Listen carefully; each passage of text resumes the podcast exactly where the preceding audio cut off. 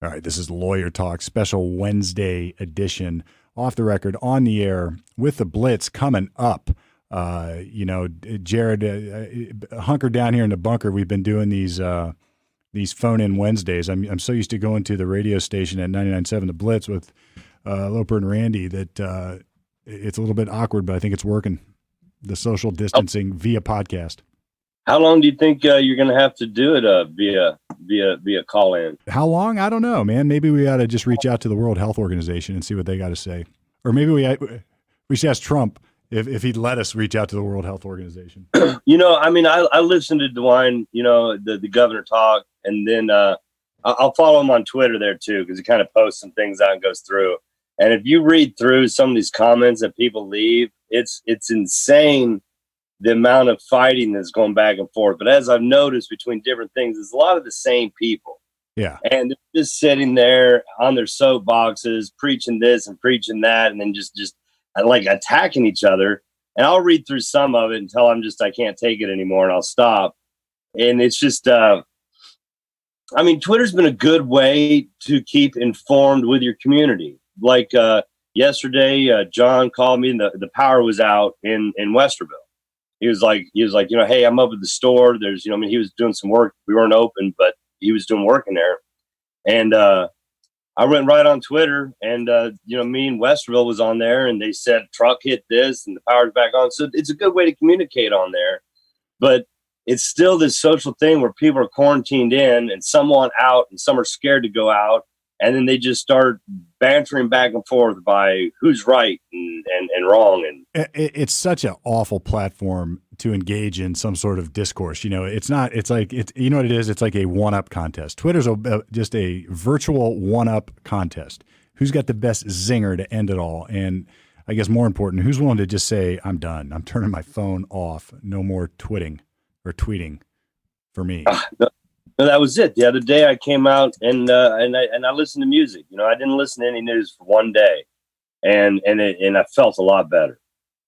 Yeah, I mean, it's it, it, it's sometimes look. I was I I was rough a couple weeks ago. It was rough on me, and I and I just had to say, all right, stop engaging. I, I just don't need to go down this path because it's it, it. I get I actually do get anxiety when I start thinking about what's going on in this in our society, what's going on in the world, what our government is doing, what they're not doing.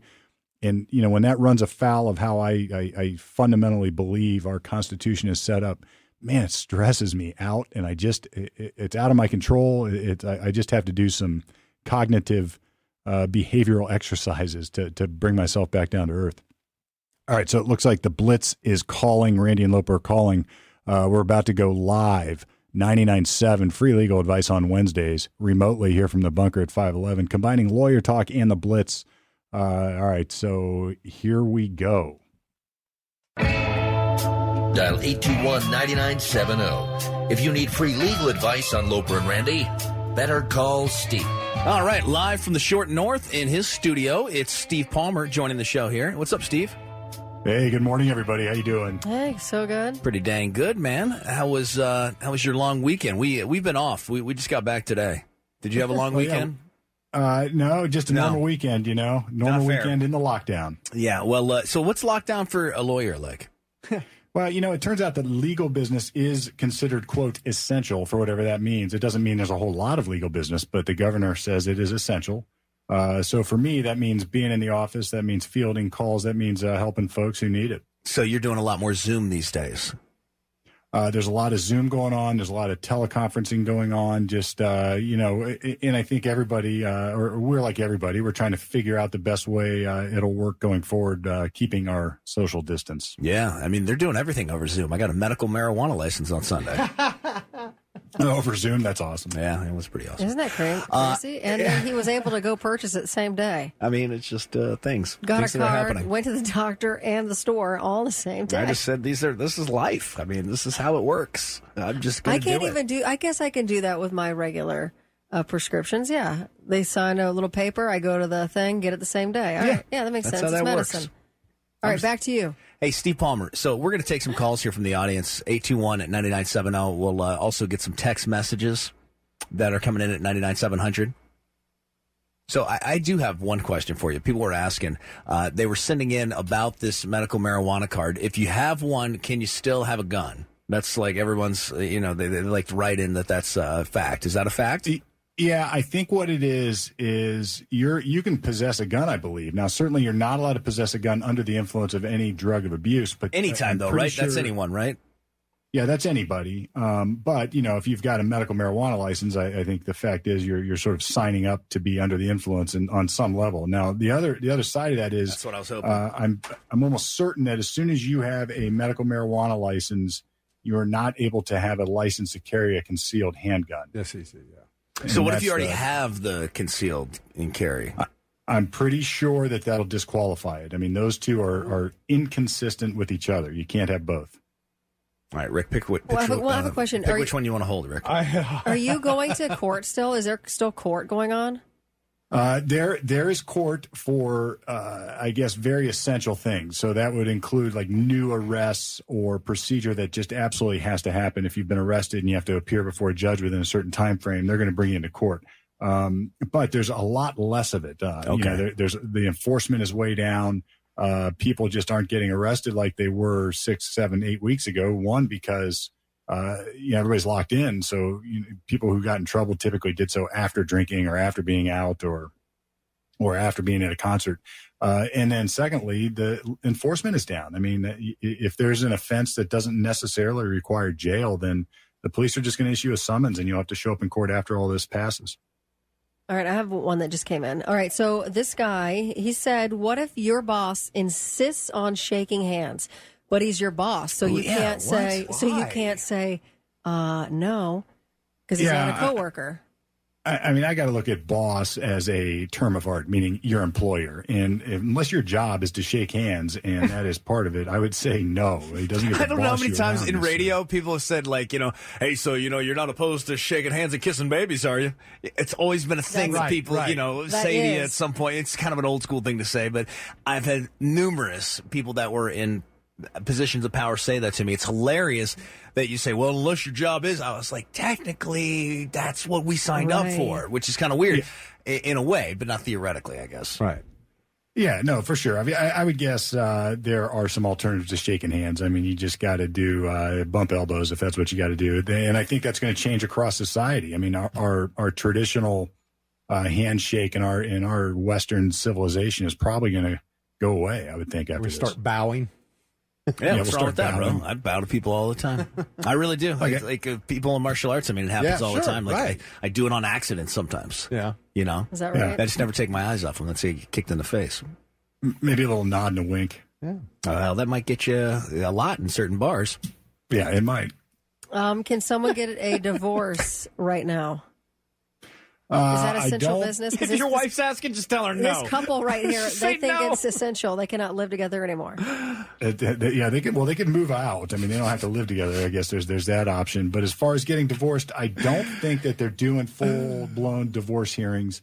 Um, like even a dissolution, uh, where you would just appear, and if it's all in agreement, I don't even think they're doing that. Maybe I, I'm not positive, but my guess is no.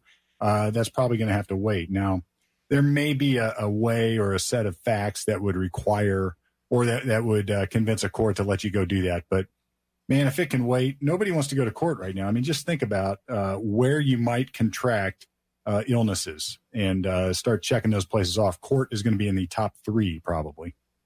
Uh, Byron, by the way, texted and he said he just got his card and then he bought a gun, but he cannot get the CCW. Well, what So I was can buy. a yeah. So like what I understood also was like there's there's a little bit of a hiccup there with HIPAA. So like it's not like with a weed card, a medical marijuana card, you're carrying that card around physically all the time. So if you did, if you were asked for your your CCW and you showed that identification, the chances of somebody else having their medical marijuana card along with that would be slim to none. And from my understanding, is they're not allowed to necessarily ask about the medical marijuana, Steve. Uh, well, HIPAA? they can ask. Uh, whether you have to answer is a different story. And you know, generally, HIPAA's not going to protect you from criminal behavior. I don't think. this- Sure. well, it, actually, it might, um, or it might prevent you from having to disclose your own unlawful behavior. But it doesn't mean that what you're talking about is on the enforcement side. Could they Sure. figure out if you actually have a license to ca- carry a concealed handgun and a medical marijuana card. Uh, let's assume that they have to uh, somehow investigate and prove that. That's that's the side you're getting on. It doesn't mean that though they it, it's inconsistent and unlawful to have both at the same time. It's just now you're talking about are they ever going to catch you? Right. And, and by the way, this is not like a real problem in my life for the listeners out there. Yeah. I mean, Right, I, right, I have Rick with me with guns all the time, so I mean, I'm not worried about it. Rick's blazing over here. We have a we have a question. Uh, you may need more details, but it says, "What is the best way to get a record expunged?" Uh, call me. Real simple. Yeah, Steve Palmer. 224 6142. Yeah, now here's how it works. So, you know, generally on misdemeanors, you got to wait a year from the date that you are finished with your punishment, and that uh, that means probation, fines. If you had to go to jail, that includes jail. Uh, and then you wait one year, and you can apply to have your record sealed. We don't really expunge things in Ohio on felonies. Um, the clock starts at the same time when everything is done, but it's a three year wait. What we have to to take into account though is what the offense is. Not all offenses are eligible to be sealed. Uh, offenses of violence like domestic violence, sometimes Yeah. assaults, uh, you can't get those things sealed up. Uh, other things though that are nonviolent or you know even thefts or anything regulatory, you can generally get those sealed up, even felonies. And they've really loosened up the expungement uh, criteria and requirements or restrictions in the last several years. So a lot more things are eligible, uh, and a lot more people are eligible, even though they might have multiple offenses on their record.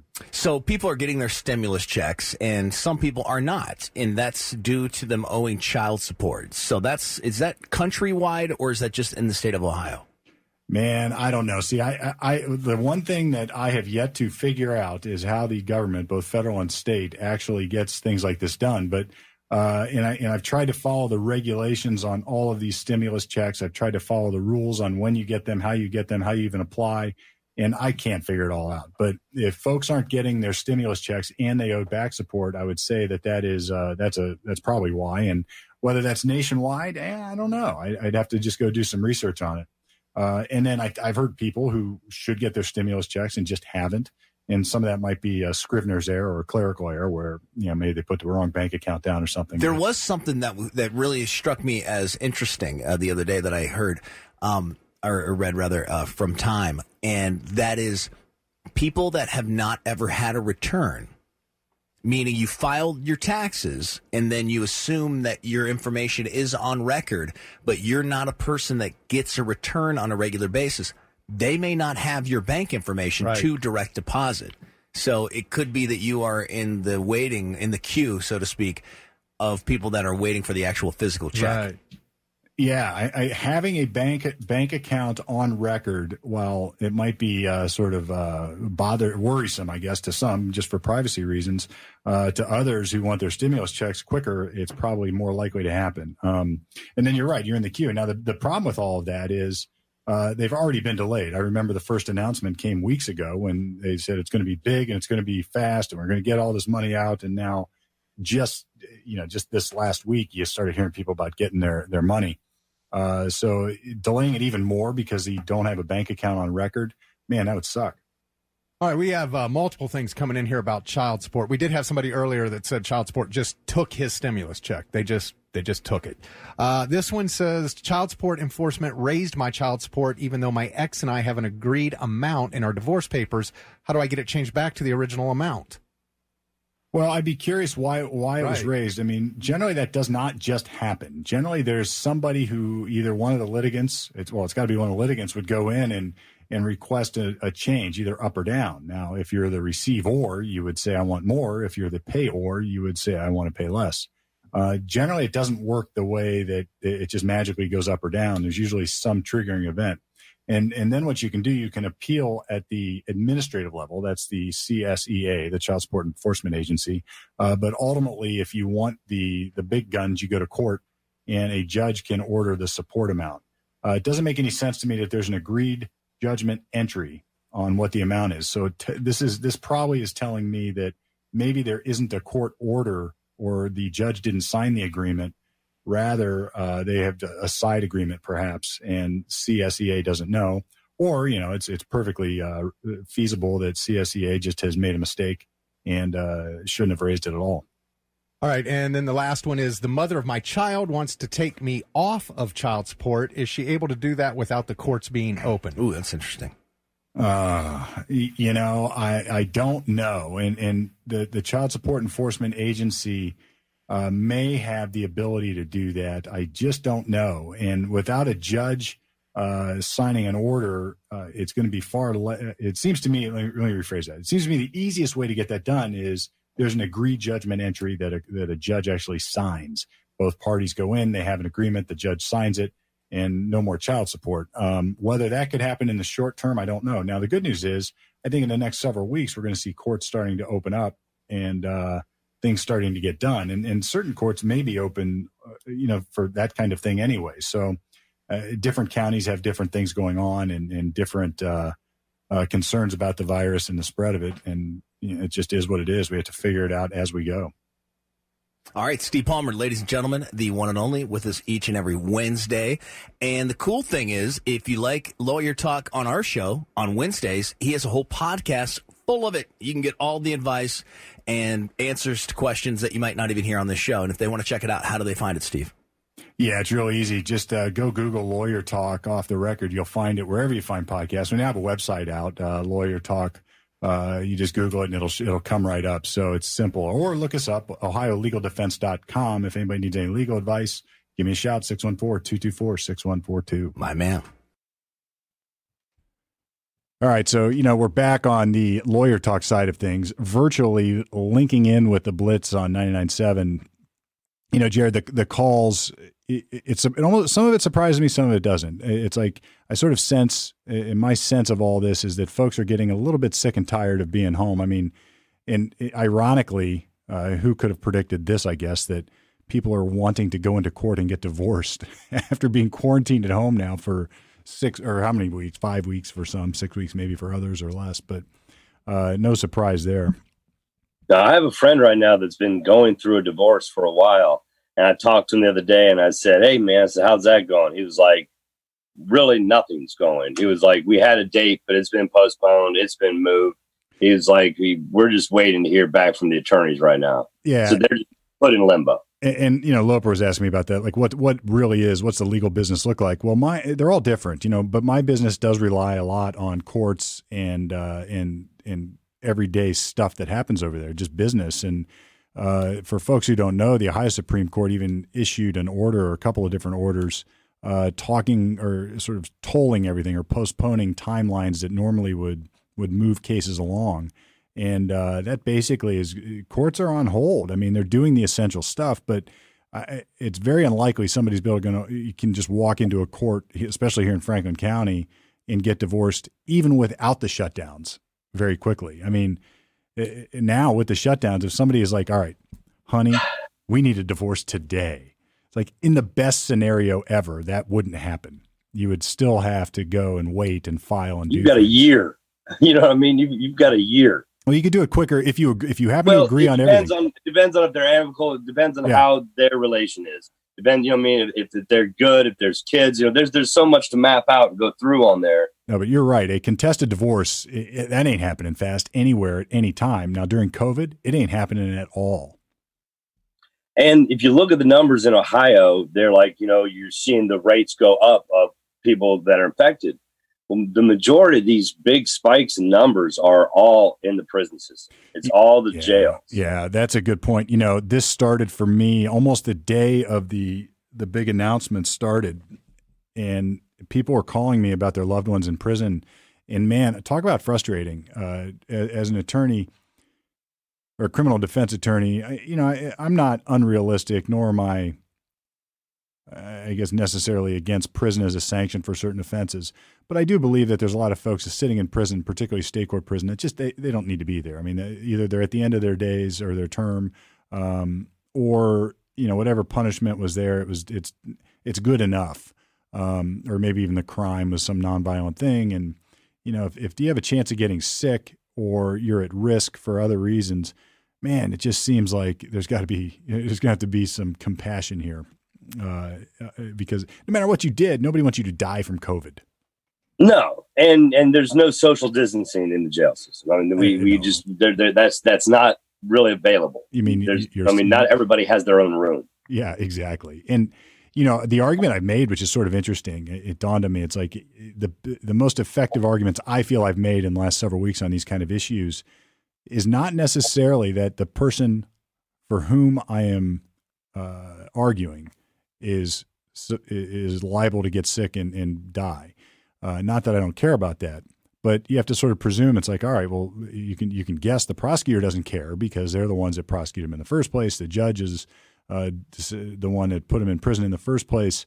But what about what about the system itself? So if you're going to flatten the curve as a society, and like you said, Jared, most folks or most of the numbers right now are from folks in prison. Uh, you've got to take steps to quarantine those so it, it, stops. It's not like people are not going in and out of prisons. Guards go there every day for work, and um, you know they're bringing it in and out. And how, and then the other question is how many beds do they really have? Like if you can if you can take somebody who's got like less than say six months left on a, on a sentence that was longer in the first place, and say they're of the age and have one of the one of the other uh, uh, conditions like diabetes or some other respiratory problem in their past, you know, it's like let that guy out or let that gal out because save a bed for somebody who shouldn't get out. So that, that's sort of how I looked at this. And it's like, all right, so you got somebody who's in there for murder and they're doing life. All right, that individual, or say 15 years for something or a longer sentence, eh, you know, that individual is committed a violent offense. They're not getting out. Now, if they get sick, it doesn't necessarily mean we want to kill that person. Otherwise, we would have uh, or tried to with the death penalty. So we want to try to save that person or give them medical care or the health care they need. And if the system is bogged down dealing with people who should who, who are going to get out in a few months anyway, well, let those people out and save the bed for those who need it. I think they only let out like 13 people.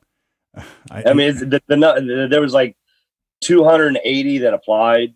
Yeah. I think they let out something like 13 people. Yeah. And, you know, eh, eh, and then you got, you know, the, the, the bridal shower. I think it was the company's the bridal shower. And uh, they they tried to sue the state for unconstitutional for closing them down. I know Judge Marbley came in and said that he, you know, he he declined it. He went through it. He said we couldn't have every single business coming in here and mitigating all of this going through. Yeah. But they said continue on. They're going to go over the head. Yeah, and and you, I think we're going to see a lot of different lawsuits. See, right now, what we're going to see are these sort of injunctions, like we have an emergency. If we don't do something now, I'm going to lose everything, and that's uh, that's an emergency. But then after the fact, I mean, then what? Like, uh, there's no.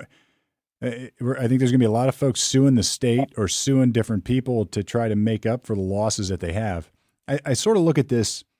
It's going to uh, lawyers are horrible, right? Everything I look at is like this this logical thing. But you know, in our Constitution, we have something called the Takings Clause, and I believe it's the Fifth Amendment.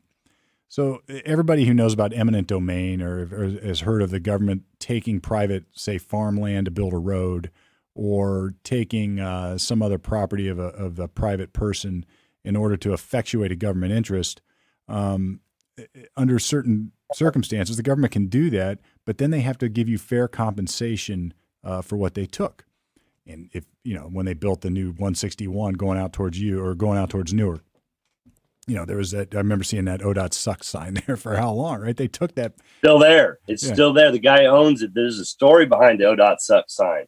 Yeah. It's where they closed everything off and built up to where it decreased the value of his land so much that he pays the tax on it and and he won't sell it. He won't get rid of it, and he just paints ODOT Suts on there. He doesn't live there anymore, but he pays the tax on it just to have that sign on his house. Yeah. So there was probably some sort of taking. They they didn't buy the land. They didn't buy his. They bought around him. You no, see, sure. what happened was they got money. He got no money, and his value of his house went to you know it just. I mean, it just sunk. It was worth nothing. Yeah, this is like the squatter in like uh, in the city where they built all the big buildings around him, but he was the last person to sell, I guess. But uh, you know, maybe that was a bad example there because there's probably some extra facts in that.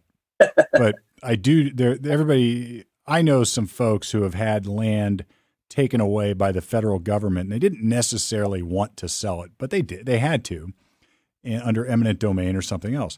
Well, look at it this way: if uh, say uh, somebody's got a small business a restaurant. And the government has now taken that away from them taken it away. Now, I'm not saying the government didn't have a good reason. They may have. You know, th- there may have been a really good reason to do it. But we have to analyze these kind of things, and we will going forward, not in terms of what, say, Europe is doing or the rest of the world is doing. Certainly not China, because they can take whatever the hell they want. And that's just the nature of their government. Ours is different. We have that pesky Bill of Rights and Constitution in the way. And I, I always try to analyze everything. All right, what's the governmental power being employed here to do what they're trying to do? And I, the only the justification I can come up with here is we have a taking by the government of some property owned by a citizen, their business. Uh, maybe they took away their ability to do business. Maybe they took away their employees or whatever, however you want to say it. Now the question is, can the government or should the government compensate that person for what they've taken? And I think that's going to be where that, that's how I justify or that's how I, I rectify, rationalize. That's how I that's how in my head I can understand and comprehend the the quote stimulus stuff. So it's not socialism when you have a government that took your business, your very ability to work and and alienate and sell your own labor away from you. And then it's I don't think it's hardly socialism to say then that when you accept their compensation, their stimulus money in exchange, uh, that's hardly socialism. That's the government compensating you for what it took. I'm not saying the government didn't need to take it. They, you know, let's assume that they did because of the virus, but uh, the government, in fact, did it. But that's not. It's not even close to socialism because I guess we, we, we want to go on this route. I'll start out with restaurants. They took at least 90% of their business. Yes, they're allowed to do carry out and pick up, but they've got two cooks and somebody running the orders. They took 90% of their business right there. Now, when they allow them to reopen, which is going to go through phases, and they're going to be some of the last, they have said that they will have to reduce their seating. So if you've got 100 seats, they want you to seat 25. So now they're going to take 75% of your in house business. So at best bet, you went from losing 90% to losing 50%. Yeah. Okay. Devastating and could put you out of business as it is losing 90%. Over a period of time, you will also gravely suffer and it could be, it, it could kill the business with losing the 50%. Now, not only that, so now you used to seat, I'm just using 100 as a, as a number. You had 100 seats. Well, now you can only do 25 people at a time. And so you don't need all the waitresses. You used to have five waitresses, you know, waiters, waitresses. Now you only need one, two, right? Yep. So now, as the business owner, you have to choose who can work and who can't work. And what does that do for morale of the business, which is already let down? They might not be mad at their boss or anything of that mm-hmm. nature, but they now the owner has to be like, okay, chef, you can come back and pick two guys we don't need you know I mean we don't need as many hands on deck because our capability of feeding this amount of people aren't there. So then they want to offer up these you know uh, payroll protection loans. And you hear it on the news and on the media and how easy it is to get and and they'll they'll they'll forgive the they'll forgive it you know? Well you know i mean we're business owners here brother i've looked into it and we've been going through with it and it starts out that the small business loan there that you're going to get from the SBA is actually coming from the bank's money. And the bank has had to previously do business with the SBA. Not all banks, some small banks aren't set up to do business with it. So then they give you the money, and they're stating in there from the time you get the money, you have to, within the first eight weeks, spend 75% on payroll. Well, it ran out of money. We've all heard that, that there's an influx that everybody filed. Well, now here's the problem is that you wanted to get in there because you knew the money would run out, but now you're a restaurant and they just said, okay, here's this money. And if you follow these rules, you can apply. It's not a guarantee.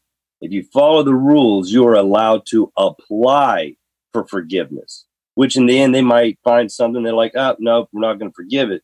So now you've got to, oh, you owe this money. But if you want to follow the rules to where you can apply, and you're a restaurant and they just gave you the money, well, how who are you going to pay in the first eight weeks whenever you're not even open? Right. This is, uh, and, and, you know, there may not be a good answer for this. I'm not, I don't profess to have them, but what you're pointing out is all sorts of stuff. I mean, first start with the economics of it. All of a sudden, you got a restaurant that their capacity was say cut in half. Even at full force now, fully open, they're doing 50% of what they used to do. All right. So what are the what's let's just sort of speculate what the what the ripple effect of that is. Like you pointed out, less employees, so fewer people working there. All right. So fewer shifts, uh, fewer people, uh, and that's less money going into the economy. Now, it's not like these restaurants before operated on a huge profit margin. You know, some some maybe more than others, but you know, these people, these kind of businesses are, are razor thin. You know, they got their profit and they're making money, but uh, there's a lot of competition. It drives it down. So uh, think about their leases that they have. They have, you know, anybody who knows anything about leasing space uh, knows that all right, it's based on a square footage uh, calculation. And if you had a restaurant with a thousand square feet or whatever it was before, and now you can only use half of it, what's going to happen there? It's like you can't pay your lease, and that uh, uh so there's going to be a, either a renegotiation with a landlord, or you're going to close or move. Um, then take it a step farther if you can't do either of those things, or, or a little bit of you cut your labor force, you close your, you, you, you try to renegotiate your lease, but you're never going to quite get to where you were with your profit margin. So you have to then say, well, why would I do this job in the first place if I'm only making uh, 50 cents on the dollar that I made before, and that was pretty thin anyway? Why do it? Uh, and then uh, where does anybody think the cost is going to be uh, pushed back on? us. Yeah, right? so it's it's far from the socialism. This right. is, you know, I mean, and, and and they're giving loans out and, and offering them out. It will work for some, but some it's it's it's not going to work for them. Yeah. Um, and, and the restaurants, I mean, everybody's been hit hard, but I would have to say they're they're the hardest hit, especially here in Central Ohio.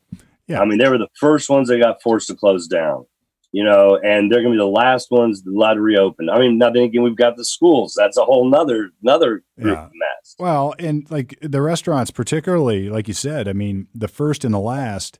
Um, but it also, I think, it, it, the analogy I came up with when this first started, it's like there's a there's an ember. Anybody who's built a fire knows this. You get to a certain point where you got the hot coals, and you can throw anything on there, wet, whatever, it'll burn um, and it just keeps the economy going. That is the those people in that industry um, are the folks who keep things moving. You know, you've got the, you got some of the servers and the chefs and the people who are sort of lifers who do it perfect, like for, that's their career and they're really good at it and they make a lot of money at it. But for a lot of folks, for kids who are just uh, trying to get through school, it's a step on the on the job ladder. You know, so they're making their their, their first job is getting experience being a server, and they take that experience into the professional world uh, because they've learned to deal with people. Learned, there's fewer people getting that now, and it just is this. It'll be this ripple effect that has an impact on the economy because the burning embers are going to be cut in half.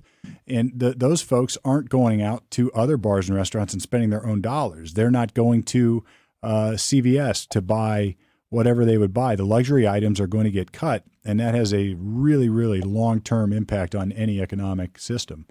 Uh, and like you said, the, the, the PPP loans, I mean, I, I, appreciate what the government was trying to do. Um, but, but it's it's confusing for what you, you hear on the news and it's going through. You know, I mean, the trillions of dollars that's going out to, to, to help these small businesses and go through. And you know, I mean, when the timeline comes through, and then all of that money that they that they allocated, you hear there's trillions that didn't all go to these loans. You know, it's bundled up, and there's there's plenty of pork and other things are put on there that you don't even know where it's going. I mean, some of that money went to uh, to, to NPR, uh, to public radio. Yeah. You know, so it wasn't all allocated for small businesses. Some of it was allocated for the media and they're still going. But let's think about the media. Uh, the Blitz, a lot of restaurants, you know what I mean, would advertise on the Blitz. You bet. Well, what they don't have any advertising budget. A because they don't have any money. B they're not open, so why would they be advertising? You know, yeah, so they, they the sales force sell. there is down. Yeah. I mean, it, it, just the impact is once you start really letting your brain go on on speculating or not even speculating, sort of contemplating uh, all the people and, and, and the layers and layers and layers of our system that is going to ha- feel this impact. I mean, it's almost staggering to think about. Um, and then you know the government loan, the PPP loan. I, I like what I like the idea of it. Um, but I think we're going to find that all this government action, while the best it could be under the circumstances, perhaps I, will give them that. Um, there's going to be unintended consequences resulting from it. And I think your example is a great one. You're a business and they're starting to open up, and you applied for this loan because you're hoping that you're going to get it, and maybe you can bring your employees back when they open up, and you can you can use it to jumpstart your business.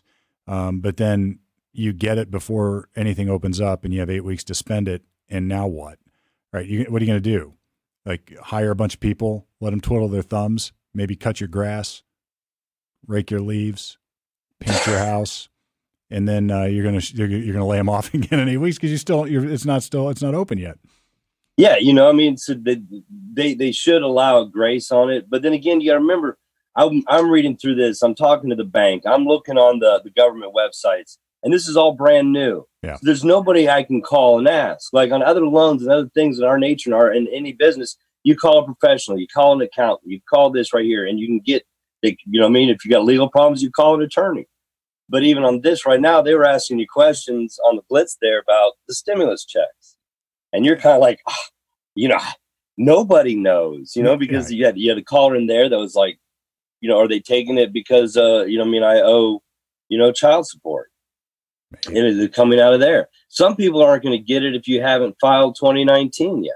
Yeah, you have to, you have to have filed your 2019. Well, they did that big extension to help everybody out. You can give us your money later Except so a lot of businesses can't get your stimulus. You have pushed it off, but down to a lot of accounting firms needed that because they couldn't have their offices full of people.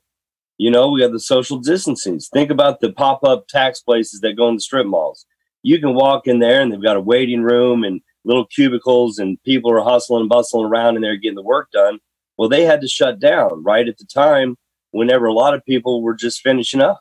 Yeah, and and think about that. It's like y- your accountant banks on two or three months a year to make their nut for payroll, for expenses, for everything, and then they you know they save that back and they can just sort of level out the year. And they didn't get that, and it's not like they had a, a, a way to plan on that. You know, it's like that's a business where you have to ramp up every year and spend a lot of money to deal with the influx of business. Um, and you want to keep your staff going all year. So you, you count on that, and then you didn't get it this year. And you know, I think your point's a good one. They let you postpone filing of your tax returns and your money, except if you did that, you don't get your check. And it's like, you know, the right. And I don't blame any of this on anything other than, how how do I say this nicely? The government sucks, man. And I don't mean that in in a way that it's like it's not necessary. It is necessary, but how on earth would somebody in Washington D.C. understand what's going on in Grandview, Ohio, with it with the business model, or Arkansas, or California, or anything local like that? It's impossible. Anybody who's managed any number of people, it doesn't it doesn't scale up exponentially. It gets harder or it, may, it doesn't scale up proportionally. It, scales up exponentially. So d- being in charge of two or three people is totally different than being in charge of 10 or 20. It's, it's a different, everything is different. And you can't just say that, all right, well, the federal government's good at this, so we're going to let them do everything. And they're going to know how Jared Blinsky operates his store in Westerville, Ohio, and be really, really good at telling you uh, wh- what you need and what you don't. And in effect, that's sort of what the government has done their best. Uh, and that maybe that's the best way to put it. They've done their best to do by saying, all right, we need to create these rules like you have to use it in eight weeks because we don't want abuse. But I think as a result, they're going to get more abuse. They're going to get people just taking the money and, and employing their friends and who were working for them before and say, here you go. Now, maybe that's a good thing because they'll be off unemployment for eight weeks. I don't know. I, I, you know, that's that's just it. The, the new rules that they that they doled out is like you need some leeway in there. Yeah. But the last thing you want to do is like for a business, and why I do believe it would work is because now you've been closed down, which means a lot of people down to retail or whatever, you need product. A lot, a lot of times you weren't able to get product. You need it. You need to revamp it. You, you know, I mean, things got scary. Your business is closed. You haven't ordered anything, and so you got money set aside because you know you'll need your help and labor. Well, this way you're allowed to pay them. take any money that you had saved up. You're allowed to buy, you know, I mean, invest back into your business because everybody's business plan is going to change in some way, in some fashion. Yeah. Maybe a year or two down the road, it'll kind of go back. But when we open up in in two weeks or whatever it is, nine days now, and it's not everybody opens. It's it's a strat. You know, I mean, you're still gonna have the social distancing. You're still gonna not people can't loiter, which means they can't sit in a waiting room. Um, people can't. You know, it, things like I mean, that's just one thing with my business. I am going to have to remap and change the layout of the floor in a retail store. I'm going to have to. There's a lot of changes and things that are going to go with it. Well, sure, I'm meeting yeah. with my team, and I told them, let's get together. We got eight weeks to perfect it and change our business so that we stay and we can keep going and run it. Well, I think, yeah, well, exactly. And what you're saying is, it's not like we're picking up right where we left off. It wasn't like a pause. It was a, it was a cosmic shift in- in everything. So I can't just start my business up on May 1 or whenever it is and expect the same volume that I had on February 1. No chance. And and think how long. uh, Now when I started practicing law, it was Stephen E. Palmer, attorney at law. I had one employee, that was me. And then I had a partnership and we had two. And then we added over the years uh, uh, staff, one, and she became our manager. And then you know we had then we added another staff. You know it, it's like I didn't have six employees overnight. It, it No. took years and Took years and years. and it'll be the same going back. You know, it's like you don't get that overnight just Well, because it's open again. That's where I was at, and that's why I have to change a lot too. Is because you have to look at it then, and you're like, well, it's horrible. Somebody that you work for for years, and they've done nothing wrong, but you might be looking as an employer to have to let people go. and or or you have to pick. It's a horrible decision. It's mm-hmm. like you can work, you can't. You know I mean? Does that mean I like you more? You bet. You know I mean? It's just it's it's it's you know I mean? It's it's just a, a horrible situation to be in, and and that's the way it's going to have to go. Like I said, in the restaurant industry, think about it. They had eight great servers, but they can only you know what I mean? They don't have eight tables now. You know what I mean? So it's they're going to have to be like, well, Sally, you can come, but Joe, you got to stay at home. You know, and they and and and that is just that is just a horrible. That's just horrible. It it is And- awful. So then I look at some of these comments there. Like I, I missed uh, DeWine's speech, so I go to his Twitter feed and and he puts the highlights, or he doesn't, because it's popping up as he's talking sometimes.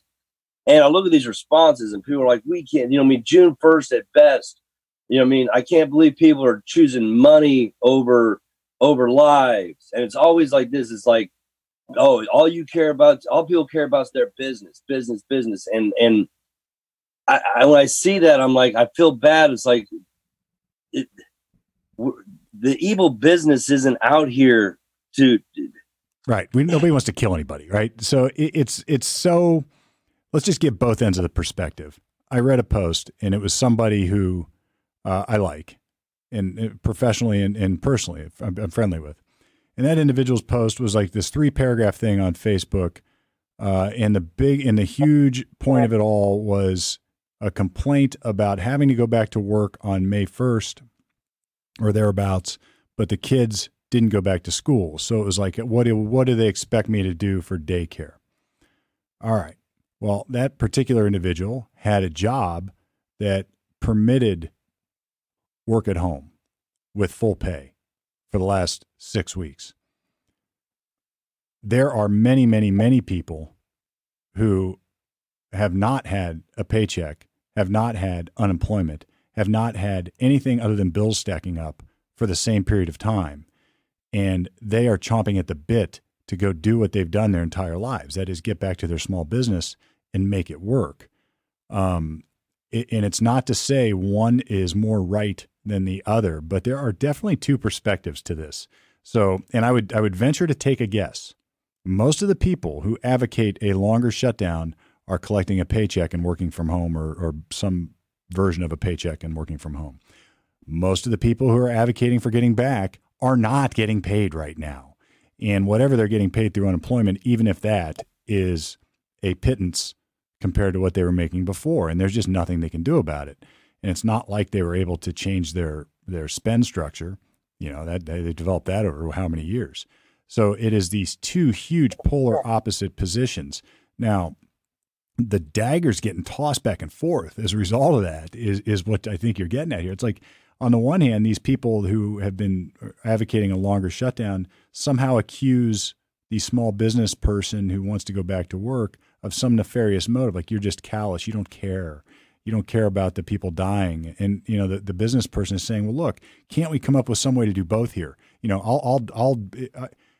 I'll do whatever I need to do to get my business. I, I want to work. I need to get paid. I need to pay my mortgage. I need to pay my whatever. I need my I need food on the table for my family, and it's just a different mountain they're standing on, and neither is who's to say one is right, the other is wrong. But you can't just name call about it. You know, it's not uh, that's not fair. I had to lay off everybody but one guy, including myself. I'm still working, but yeah, there's there's nothing coming in. And I've got two of my employees that have five weeks of unemployment pending. Yeah. They have received nothing. They have filed each time and they've received nothing. And so they want to come back to work. They want to work. They are willing to work and and and they want to come back to work.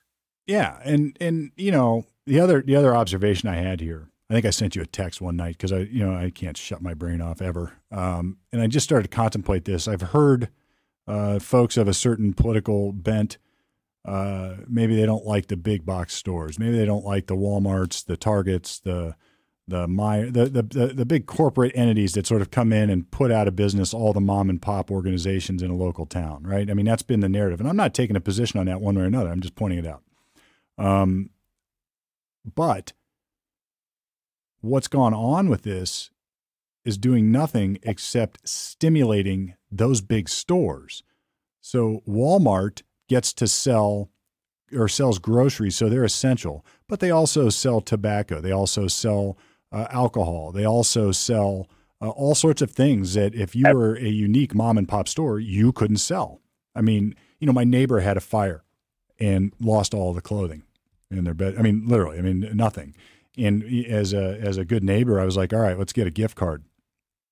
And and I was thinking, all right, where would that individual happen to go shop for clothes? Like, well, it doesn't freaking matter. They got to go to Walmart or Target. Meijer, there you go. It. Or maybe Kroger Marketplace. That's it. They don't have an option uh, the clothing stores are closed. And you know, and not to say they would have not gone to another big box store, but the point is, is that whoever just sold clothes is out of business. But if they happen to sell clothes and uh, groceries or some other deemed essential, uh, they're allowed to be in business, and they're raking it right now, man. So it's emboldening and empowering the evil big corporate stores that put all the mom. And, I mean, that's what this is now. Is is there a choice? I don't know. I'm not suggesting there is, but I'm just saying at least at least call it what it is. Well, the stimulus money's going out, and no small businesses are open, so they don't get to receive the money. Right. It just it just goes that fast. And you know, I mean, down to it to where they, you know, in a, for a while in Ohio, there we have we have stores here that are CBD stores. They sell nothing but CBD product. You know, I sell it in my store along with my vape, but they sell nothing but CBD.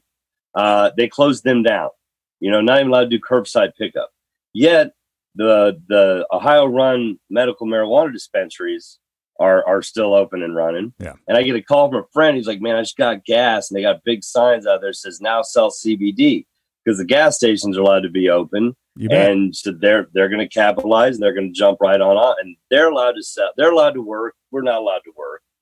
Yeah, these and, are these are the unintended consequences of government regulation.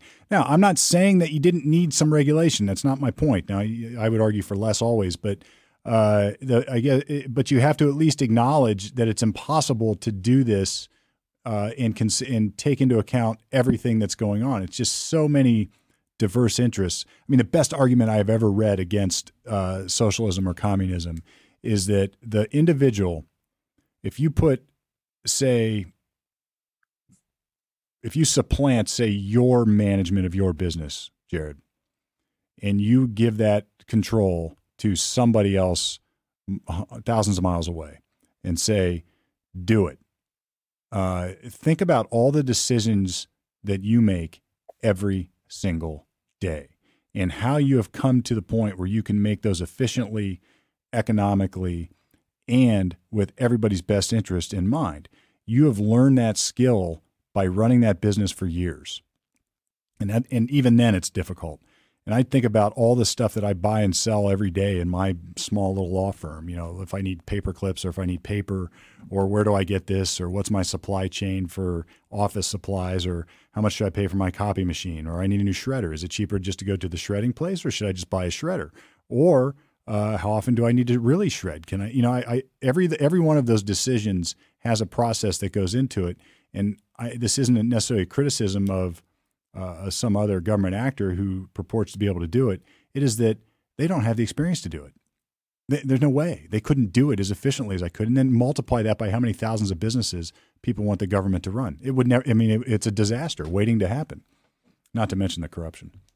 Not to mention the corruption. Right. Right. You know, and and the, so you know, and then uh, what was the what was the other question we had there coming on the caller? You know, somebody wanted to get their their their the seal. You know, that's that's that's like you said, you got to call you. You got to come in and sit down because there's there's a whole run on that. But like you say, they're going to be backed up. That I mean, how long do you think the courts are going to be backed up, or do you think it's going to flow go pretty smoothly? I think it's going to be a. I'm not going to call it a disaster, but it's going to be a bit chaotic. I mean, there's going to be stuff flying around when when the general doors open again. I mean, I've got cases bumped out to June, July, May, June, July, and I've tried and tried and tried to really get things resolved. Um, but the best I've been able to do is just sort of stack them up so when it does open, and that's that's good at least. I mean, at least I've got something done on a few cases. But take take the normal volume, grind that to a halt, push that all the way. That's like anybody's ever been sick. That's a good analogy. Like you got sick from work and every day at work, your normal days, you come in, you do, uh, you check your calendar, you return your emails, you uh, maybe you have to you have to go through a report or two or do your expense report, whatever it is you do for your job. You do it daily. Now, if you miss a day, you're doing twice that the next day, and if you miss three days, you're doing three times that when you come back, plus what you got. And then you get to the point where it couldn't be done in a day at all, and instead, it just is. It turns into this catch what you can as fast as you can and pray. That's what court's going to be like. And I wonder, I mean, I wonder what the turnout is going to be of people, you know, uh, you, you know, I don't know that they're going to open up the theme parks. You know, they haven't even said they're going to open up school in fall. Yeah, I, I don't know yet. Although I'll tell you this, man, I was out uh, driving around. We just took a we had the dog. We took the dog. We were driving around, and for the first time, and this was the nice day earlier this week. It must have been um, maybe Monday or Tuesday. It was a Tuesday, I think. That yesterday? No, no, no. It was Monday. It was Monday. Um, and for the first time, I was driving down the road. I think it was uh, Sawmill Road or Bethel, uh, Sawmill or Bethel in that area, and I got cut off. And then I started to look, and I did. It's like I, I didn't even know what to do for a second because I've been driving to and from the office, and I, I, I stay away. It's been empty. But for the first time in weeks, I got cut off. And I looked around and there was traffic everywhere. All the parking lots of, say, Home Depot, Lowe's, Target. I mean, people were just out. And I looked at my wife and I said, People are done. They are sick of this. It's a gorgeous day. They do not want to sit at home anymore. And it doesn't mean they're callous. It doesn't mean they don't care. It doesn't mean they're stupid or ignorant. It just means that they're human and they got it. I mean, uh, they, they can't last forever. It just can't. We don't we don't they, roll that way. It's no way to live. No, they needed to go to Home Depot and put in their gardens. It's that time of year. Right. You know, you're stuck around the house. You, are going to need to go get a few things. You're going to need to take care of some business on there. But then they're going to start stipulating and putting new regulations like the masks. You know, and I'm standing in line at Kroger's. I see this guy drop his mask down, take his gloved hands and rub around his face where his mask was probably, you know, irritating him. And uh, there's people that have breathing problems like asthma and stuff that don't need to be wearing a mask. Yeah. You know, uh, and and at the beginning, don't wear the mask, and, and it makes people touch their face too much. And oh, bandanas are good, and this whole mask thing. If you want to and you feel better wearing it, please have at it but I don't see where the government can come in. Well, now, you're going to get so much blowback on that, and I'm I'm I'm on your side a little bit on that. But you know, let's say they say now that masks it's designed to protect everybody else. If you have it, you're not going to spread it if you're wearing a mask. But if you do exactly what you just described, because you're wearing a mask, you're more likely to get uh, it, touch something. No, say I have it. And yeah. if, if if the mask is to make it so you don't get it and I have it, I'm wearing my mask. Except the mask irritates my face so much that I have to do what you just described. I, I end up wearing my gloves and I, I rub my face, and then I reach down and I touch the credit card terminal, or I touch a product at a grocery store, check the uh, check that what's in it, and decide I'm going to get the other Jello, and I put that one down. Well, now I've spread the germ not uh, because I had the mask instead of uh, I wouldn't have done I wouldn't have touched my face and then spread it that way. So uh, you know these are I'm not saying that means masks are a dumb idea, but I mean it, it means that it's not the end all be all solution.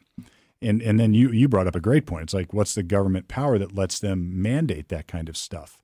And you know you could you could argue various reasons to uh, justify that, but I, anytime there's a power play by the government or more power uh, usurped by the government, I think it's at least worthy of some discussion as to what's the goal, because they don't ever give it back. No, no, they keep it. The rules stay. The power, they, they, they like that. And then it comes down to, like I said, so Pennsylvania closed their liquor stores. Ohio's liquor stores are open. They're they're uh, run by Ohio. I mean, they're they're mandated to there, but they're privately owned. Yeah, you know, I mean, uh, pe- people own these. These are their business. And then for the governor to come out and say that you can only sell liquor to people with an Ohio ID. I mean, this is the United States of America. Yep. And you can't just say you can, you can only sell to Ohioans. Well, I mean, that, or can you, or can you not? I mean, now you could argue that there may be some premise for that authority, but um, look at what you're really doing. I mean, say you lived in Indiana back in the 80s and 90s. I think Indiana, I don't know what Indiana's laws are now, but they had no Sunday sales. So what what happened? A bunch of uh, entrepreneurial Ohioans decided I'm going to put gas stations, convenience stores, and other places just across the border, so I get to sell beer to folks who want it in Indiana on Sundays. They made their business model on that, uh, and you know, it, all of a sudden that would be gone because of a rule like that. So now you have a store that was in place only for that purpose. Now it's out of business. And, you know, it might, it might have sounded like a good idea, but then you got to think you're not just helping Pennsylvania, you're hurting your Ohio businesses too. And then what about the dude who, uh, and this is, say, Pennsylvania passes that rule. And now the dude who's an alcoholic, I think Dr. Pawlowski brought this up with us. Uh, you know, the dude is an alcoholic who is at major risk of getting the DTs and dying unless they get their drink uh, they can't get that. So now that person uh, can't even go to Ohio. So, uh, you know, everybody wants, everybody uses the term diversity, but we have to recognize that what diversity is. It means we're all different. Everybody's got different needs and different thoughts and different uh, ideas of what makes them happy, what doesn't, what what what's fun and what's not, and what they do and what they don't do. Different interests.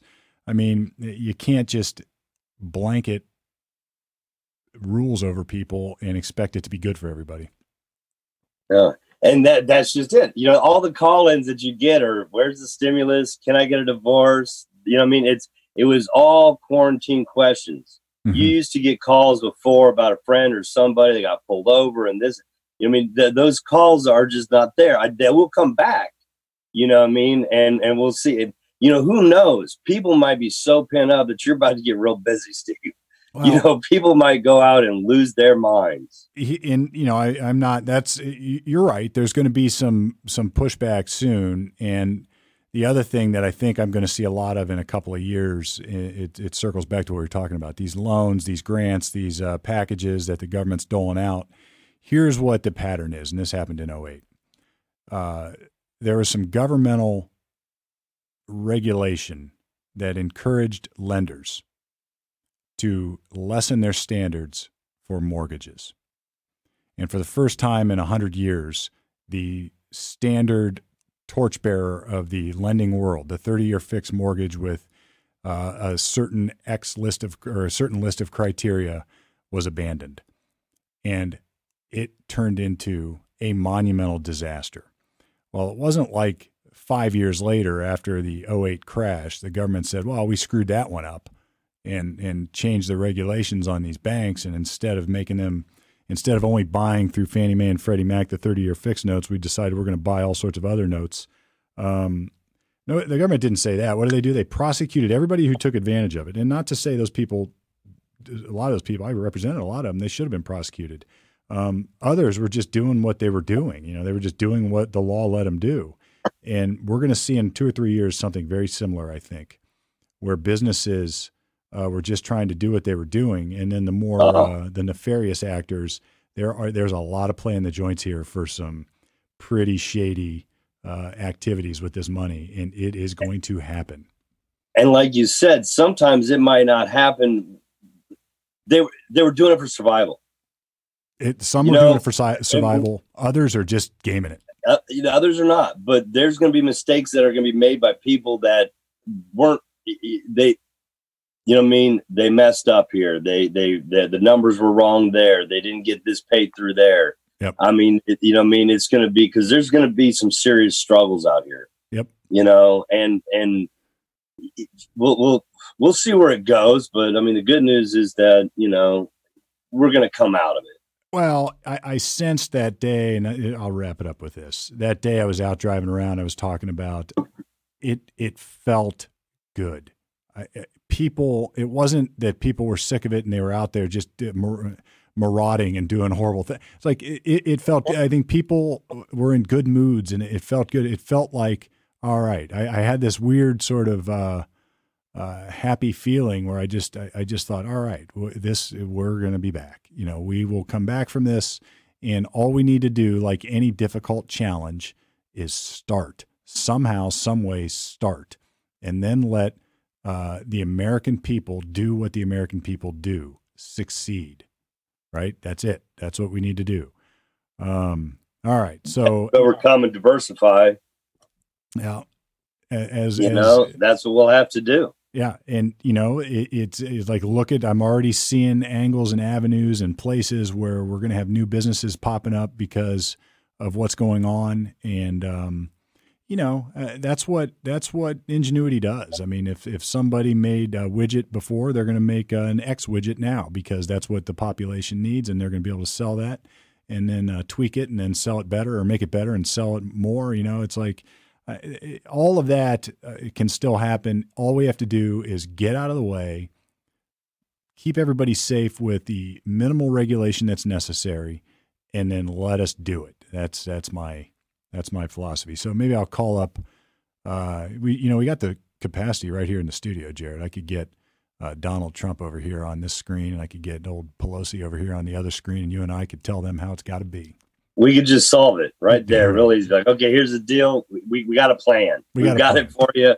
Just just here you go. Run with it. There you go. And and you know, if you want to talk to Doc Pulaski, we'll bring him on too. So I guess the moral of the story is wash your hands. Yeah.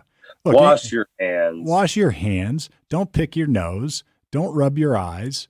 Don't lick your thumb and touch paper. Uh, if you're gonna you know these are these are the most effective reasonable measures you can take there are going to be people who screw it up intentionally there are going to be people who screw it up accidentally there are going to be people who are better at it or not better at it and no amount of legal uh, mumbo jumbo is going to change that so i always say this like you can outlaw whatever you want but it's not going to change the conduct you know you can make it a crime all you want uh, for people to drink and drive but historically it's not stopped it right? You can, I mean, you can really pound your fist and say, now it's really, really against the law and it's really, really serious now, and it still happens. It doesn't justify the behavior. It, the point is, uh, making the rule doesn't mean that it's going to change the conduct.